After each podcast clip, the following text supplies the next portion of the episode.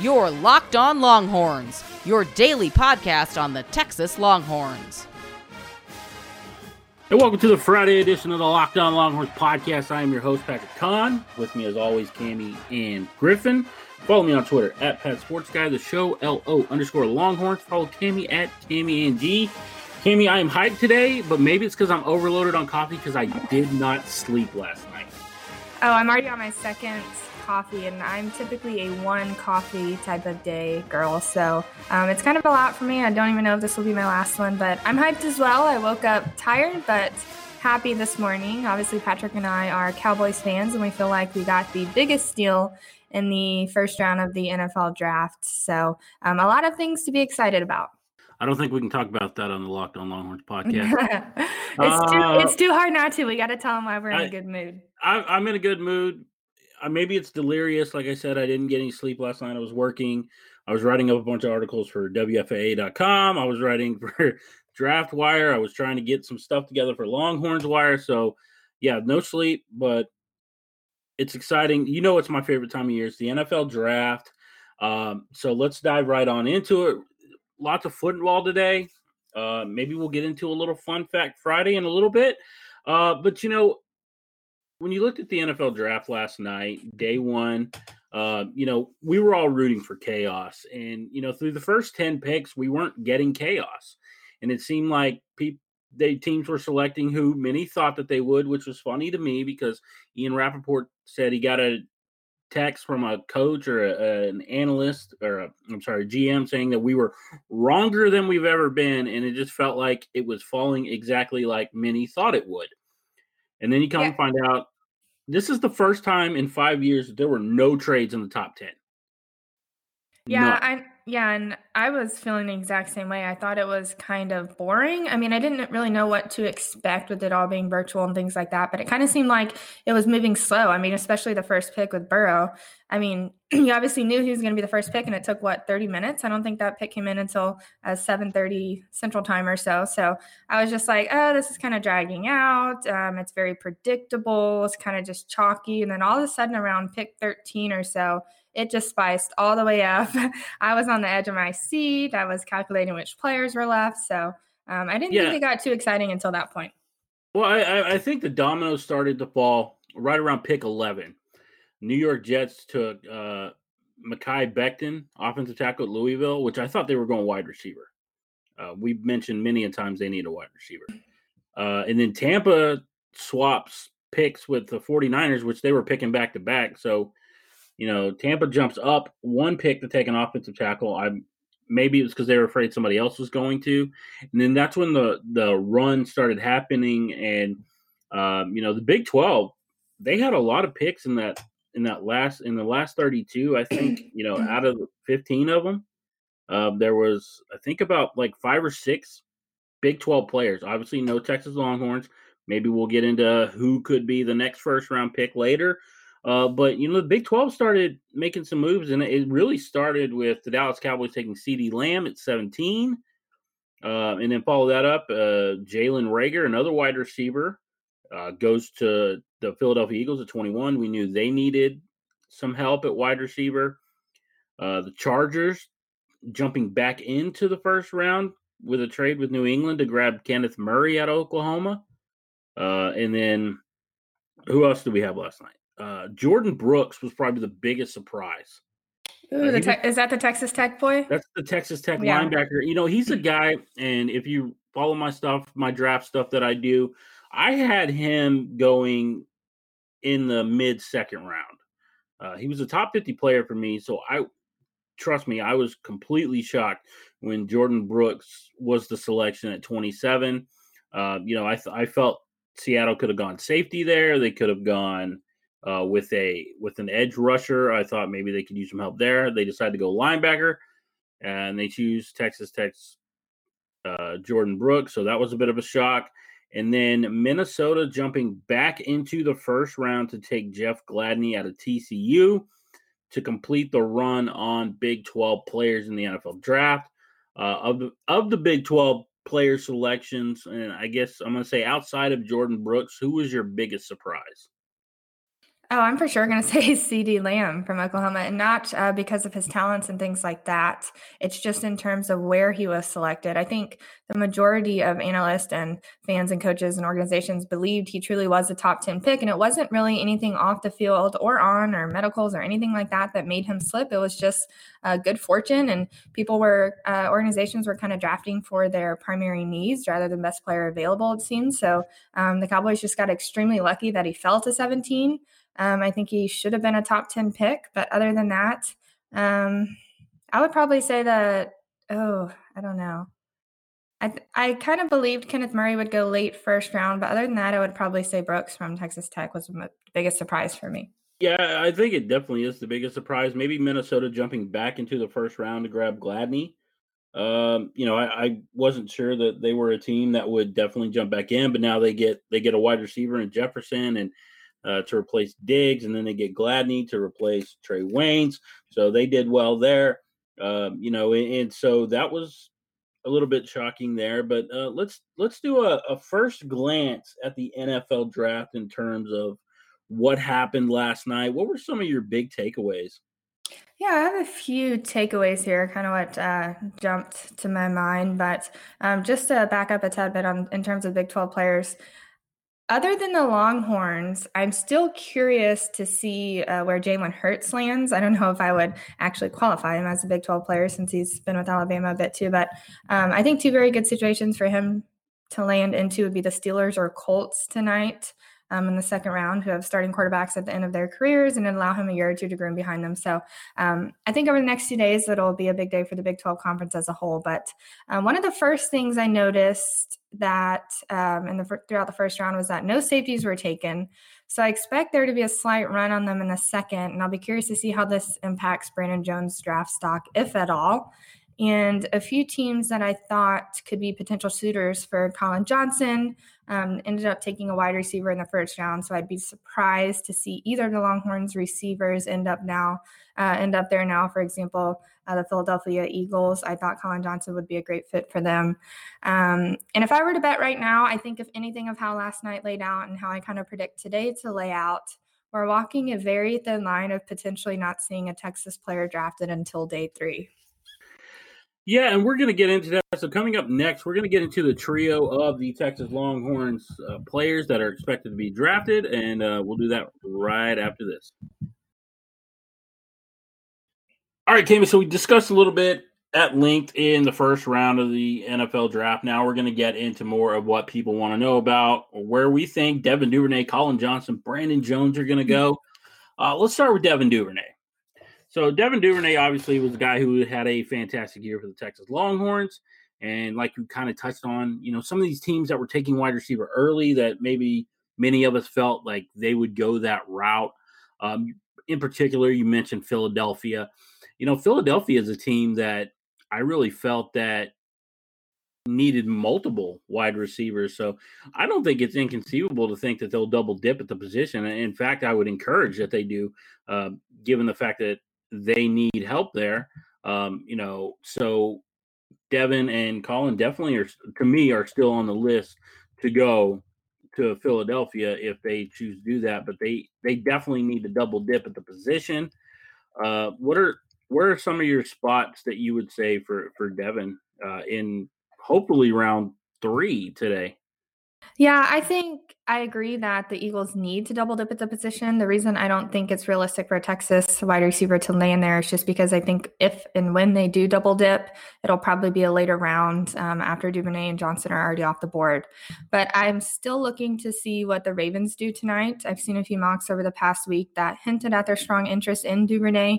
I've also seen a few updated mock drafts today where they're uh, taking a different wide receiver like T. Higgins if he falls, which I don't think he will, but after last night, you never know. So So I still believe in that uh, Ravens-Duvernay connection at the moment. But, I mean, there's several teams within the second and third rounds that need wide receivers.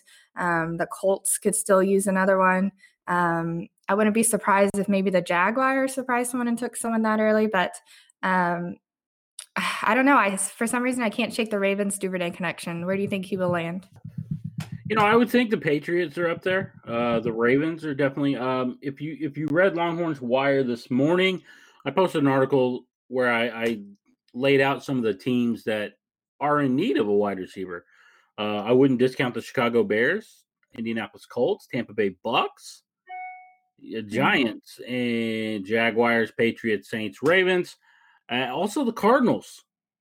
Cardinals were rumored to be in line to take CeeDee Lamb. They already had the former quarterback there, could easily have taken him. And so I think that they definitely need a wide receiver. And so I and I don't discount that Big twelve connection with former Big twelve head coach at Texas Tech, Cliff Kingsbury, being there. So that wouldn't surprise me at all if they went that route in the in the draft in the next couple of rounds. Uh, those are just the teams that I looked at who have an immediate need at wide receiver, not so much teams that could potentially double dip at the position. Yeah, and I think Duvernay kind of has a lot of suitors, I think more so than Colin Johnson, who's in more of a specific role. But um, you can even look at teams like Duvernay to the Saints or something along those lines, who um, Drew Brees is just uh, very good in the middle of the field. Um, Duvernay is obviously good with yards after the catch. So I think he has many suitors. It's just in terms of how the board falls at this point. Yeah, it's and that's the the thing. When it comes to the N F L draft and you're talking about any player in particular, uh, you're wanting to see where they're going to go. There's always like a run on a certain position that kind of pushes them into the forefront. So a run at wide receiver could push Duvernay and Colin Johnson up, because then they have teams get to where they're in that range of fear of missing out. You know, they're seeing all these wide receivers go, and it's like, well, if we don't take one now, we may not get the one that we want. And so potentially Devin Duvernay could be there, Colin Johnson. Colin Johnson's a little more relegated to being able to play the X position. You could probably get away with putting him in the slot in, in certain situations, but for the most part, he's really an X receiver. He's on the outside. Devin provides you the ability to move around a little bit more. I mean, he is viewed as a slot guy, but I wouldn't be surprised at all if they moved him outside. And so a team that wants to move them around, you know, it is more in line to get a guy like Duvernay, uh, the guy, a team like, you know, the Saints, uh, for for example. I look at, at that as a great fit for Colin Johnson because of how they like to move their receivers around, and I know they want to be able to move Michael Thomas around, give him the best matchups so that they can get, you know, even more production out of him. Um, you know, you talk about a team like the New York Giants, again, that's a a spot where I look at Colin Johnson and think he's a good fit there. More so teams like the Tampa Bay Bucks, the Colts, and the Jaguars, like you said, Patriots, that's where I think Devin Duvernay, at Ravens, that's where Devin Duvernay really, I think, will do well. So those those are some of the spots where I see those two lining up really well with teams that are needing a wide receiver. Right, and what I was just uh, contemplating in my head is if the Cincinnati Bengals don't select a wide receiver uh, early in two or three, I think um, one of these wide receivers might actually fit there as well. I know they're um, that's kind of a primary need for them, that they're uh, many are expecting them to take a wide receiver within the first four rounds. So that might be a dark horse in terms of where one of the Texas wide receivers may land. Yeah, I think that that's definitely a spot where they might land, in a spot that they probably should look. Um, I, I know that they need protection and, and whatnot, so that'll be interesting. Another position that we think is going to have a wide – or I'm sorry, that's going to have a run-on position is safety. And and so that impacts Brandon Jones and some of the names that, you know, are on are still available. Basically – well, not basically. Every single safety is still on the board. Not one was taken in the first round. So how does that impact Brandon Jones? Whether you're talking about Xavier McKinney and Grant Delpit, who are viewed as the top two guys in this class, you have Ashton Davis, uh, Kyle Duggar, Jeremy Chin, uh, uh, Antoine Winfield Junior There's plenty of names, so that could push Brandon Jones even further back, unless there's a run at the position. Whether or not there's a run at that position or wide receiver, it's gonna it's either gonna push these guys back into further, or it's gonna push them up into the late second, third round compensatory uh, rounds of the N F L draft.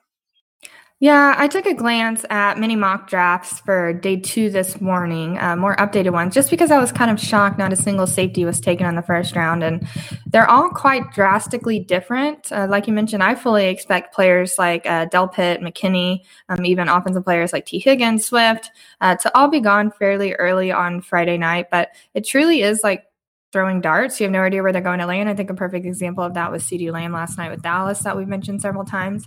But I do think there's going to be a run on safeties uh, probably in the beginning to mid-second round tonight. Um, I don't know how this will impact Brandon Jones' uh, draft stock in terms of where he's selected, if at all. Um, I think if I were to guess, it would probably um, lower his a bit. I think his probably best-case scenario is late third round at the moment. Yeah, I think the latest mock draft I saw, and it kind of goes in line with what we've been saying, you know, all the way up until this point, uh, Brandon Jones uh, to the Oakland Raiders uh, in the in the middle of the third round. So, uh, you know, that's where DraftWire still has him. So, you know, it very well could be that we, we get to see Jones selected tonight. Uh, but coming up next, we're going to get into our favorite picks of the first round, and plus we're going to take a look into next year's draft, and could there be a Texas Longhorn in the first round? All right, Cammy, so let's get into some of our first picks of the first round. Uh, was there any particular pick and uh, that kind of stood out to you? I mean, you could go as far back, like the Joe Burrow to me, you could say it's an outstanding pick, and I think it's a great pick. Uh, but we all knew it was coming. Um, Chase Young, Washington, not a shock there. I think where it really started to change uh, was kind of when when uh, Carolina and former Baylor coach Matt Rule decided to pass on arguably one of the best defenders in this class, and Isaiah Simmons, and take Derrick Brown. Yeah, I think, like you mentioned, the first two picks were no-brainers. They were great picks. I'm not going to include them. We've already talked enough about CeeDee Lamb to Dallas. I think that was the biggest steal, so I'm not going to include that. But I think what stuck out to me was I was very impressed with the, what the Jaguars organization did as a whole last night. Um, obviously, C J Henderson, they um, upgraded at cornerback position. Uh, they took an edge rusher that obviously the Cowboys were very interested in from L S U. So I think they significantly strengthened their defense, and they do have a young quarterback over there um, who can hopefully steer them in the right direction. So in terms of uh, overall hauls and in terms of the first round, I think the Jaguars looked uh, pretty impressive. You know, you could also factor in the Dolphins at getting their guy in Tua Tagovailoa, and they didn't have to move at all. They got their guy at number five. That was a big one. Uh, Chargers also found their quarterback of the future, Justin Herbert. That was a good one. I felt like the Vegas Raiders made a very Al Davis-like pick, taking Henry Ruggs, because as we all know in, in years past with, with Al Davis, uh, his teams love to take speed at the position. So that felt like a very Raider pick there at, at twelve. Um, you know, and and you're right about, I mean, we've talked at length about CeeDee Lamb. I think uh, Cesar Ruiz to New Orleans was a really good pick. You know, they need to uh, protect Drew Brees for what is probably his final year. Um, you know, so it, it, it was very much, like you said, it was kind of boring in the beginning, uh, but I love the Isaiah Simmons to the Cardinals. Yep, uh, I was just about to mention that. They're they're completely turning that organization around. I think they're going to be legit contenders um, within the next two seasons. Yeah, they are definitely making their way, and that makes that N F C West just so much more intense with them coming back up um, with, obviously, San Francisco, Seattle, Uh, the Rams. So it, it's going to be really interesting to see how that plays out. Uh, but let's talk a little bit about next year's draft. Um, obviously, the Texas Longhorns haven't had a first-round draft pick selected since twenty fifteen when Malcolm Brown was selected thirty-second overall by the New England Patriots. Um, you know, so when is the next time that we're going to see a Texas Longhorn taken in the first round? Arguably, you can say next season, the twenty twenty-one N F L draft. And the first name that comes to mind is offensive tackle Samuel Cosmi. Now, Cosmi was a guy who could have left this year, but decided to come back. He he returns with the Sam Ehlinger. Uh, but he's a guy that I think is going to be very high on some teams' boards looking for an offensive tackle. As we all know, offensive tackle is one of the highest-rated players to be drafted usually. Um, if you look at, like, this year's draft, they had three offensive tackles go in the top eleven picks. Um, so, you know, it's one of those positions along with quarterback and, and probably defensive end or, or, or corner um, that, that's typically taken in that top ten. So I think Cosme is definitely up there. Yeah, and I think he's actually already receiving uh, early first-round grades. So I think unless something drastic happens, such as an injury or maybe just an off year, um, that he's pretty much a sure bet to be a first-rounder. But I think Texas also has a, a couple of other players that could potentially sneak up into the first round if they remain healthy. And um, the primary one I'm thinking of right now is Caden Stearns. Yeah, Caden's a guy who who kind of burst onto the scene as a freshman, um, you know, was able to snag four interceptions. Last year was a little bit of a down year for him because due to the fact that um, he was injured, um, you know, so he he lost some time, so that definitely will hurt. I think this season's going to be a big year for him. And so, uh, and, and as we know, Texas has had plenty of safeties going in the first round over the years, uh, whether you're talking about Michael Griffin, Michael Huff, Earl Thomas, Kenny Vaccaro. Um, you know, so it, they're no stranger to developing first-round safeties. Um, so Caden Stearns definitely is on that list. I, I definitely agree with you there. Uh, between, you know, Stearns and, and Cosme, I think those got to be the top two guys, really. Yeah, I agree. I think uh, looking forward, whether they're first-round picks or not, that's uh, going to be Texas's best bet at their highest draft picks in two thousand twenty-one. Yeah, because if you look at the other positions, I just you, I don't really see it with the, the other positions. If you look at, you know, wide receiver, obviously there's a lot of question marks there. There's not a whole lot of players that would be available to go in the draft that likely a first round pick. Offensive line, you know, maybe, um, you know, outside of Cosme could, uh, you know, Derek Kerstetter. He's a guy that maybe Junior Angelau. He's another guy who might go on the defensive side of the ball. I could see a Joseph Asai if he has a big season. Uh, but do I think that he's going to leave after after three years? I, I don't know. I mean, but he, you know, he's a guy that I would consider up there as well. Um, you know, so those are some of the guys that I would think that you could look at as potential first round picks in the twenty twenty-one N F L draft. Yeah, and going back to your wide receiver mention, I think the next wide receiver that will be a solid draft selection will be Brennan Eagles. Um, he could come out if he has a, a big year as a number one receiver coming up, but um, I've seen several mentions about his potential uh, draft stock, and I know Johnson and Duvernay are um, very confident in his abilities, and they kind of call him the next man up. So um, I'd probably view him as a dark, ho- dark horse in terms of a legitimate draft prospect moving forward. Yeah, and then there's the possibility of where do we think Sam Ehlinger could go? Um, and, you know, he's a guy that I talked with Trevor Sikkema of the Draft Network uh, right here on this podcast. And when we talked about it, you know, he kind of felt like Ehlinger was kind of in that Jake Fromm uh, style range. So you're talking on day two, late day two, day three, maybe. You know, he's, you know, he, he thinks that he's a guy who is a better college quarterback than he'll be an N F L quarterback. And while I typically would agree with him, I have I do have a hard time betting against Sam Ehlinger.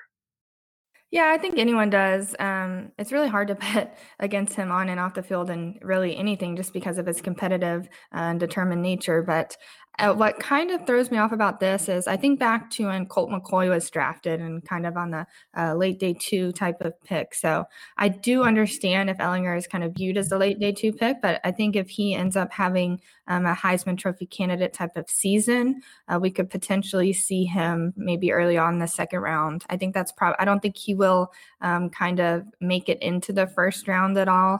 I think probably the safest bet with him would be the second or third round. Yeah, I kind of think that that's where he's at. And, you know, that's kind of where Jake Fromm has been projected in this year's draft. So, you know, I think that's a good spot for him. Um, obviously, a lot can change. Um, as we all know, quarterback is probably the most criminally overdrafted position in the N F L. Uh, you know, teams are always looking for a quarterback or they're always looking for a guy who can, uh, you know, take their franchise to the next level. And I would argue that, you know, players like Jordan Love, who went in the first round of the Green Bay Packers, Uh, if you would have said that he was going to be a first-round pick this time last year, a lot of people would have called you crazy. So, you know, it's it's a weird thing, and sometimes it just works out that way. But, you know, I am excited to watch Sam Ehlinger this upcoming season, see how he can do. But that's going to do it for this edition for the Locked On Longhorns podcast. So make sure you tune in to the latest episode of the Locked On N F L Draft and the Draft Dudes podcast right here on the Locked On Podcast Network to get all your latest N F L draft news. For Cammy, I am Patrick, and we will see you next week. Hook 'em.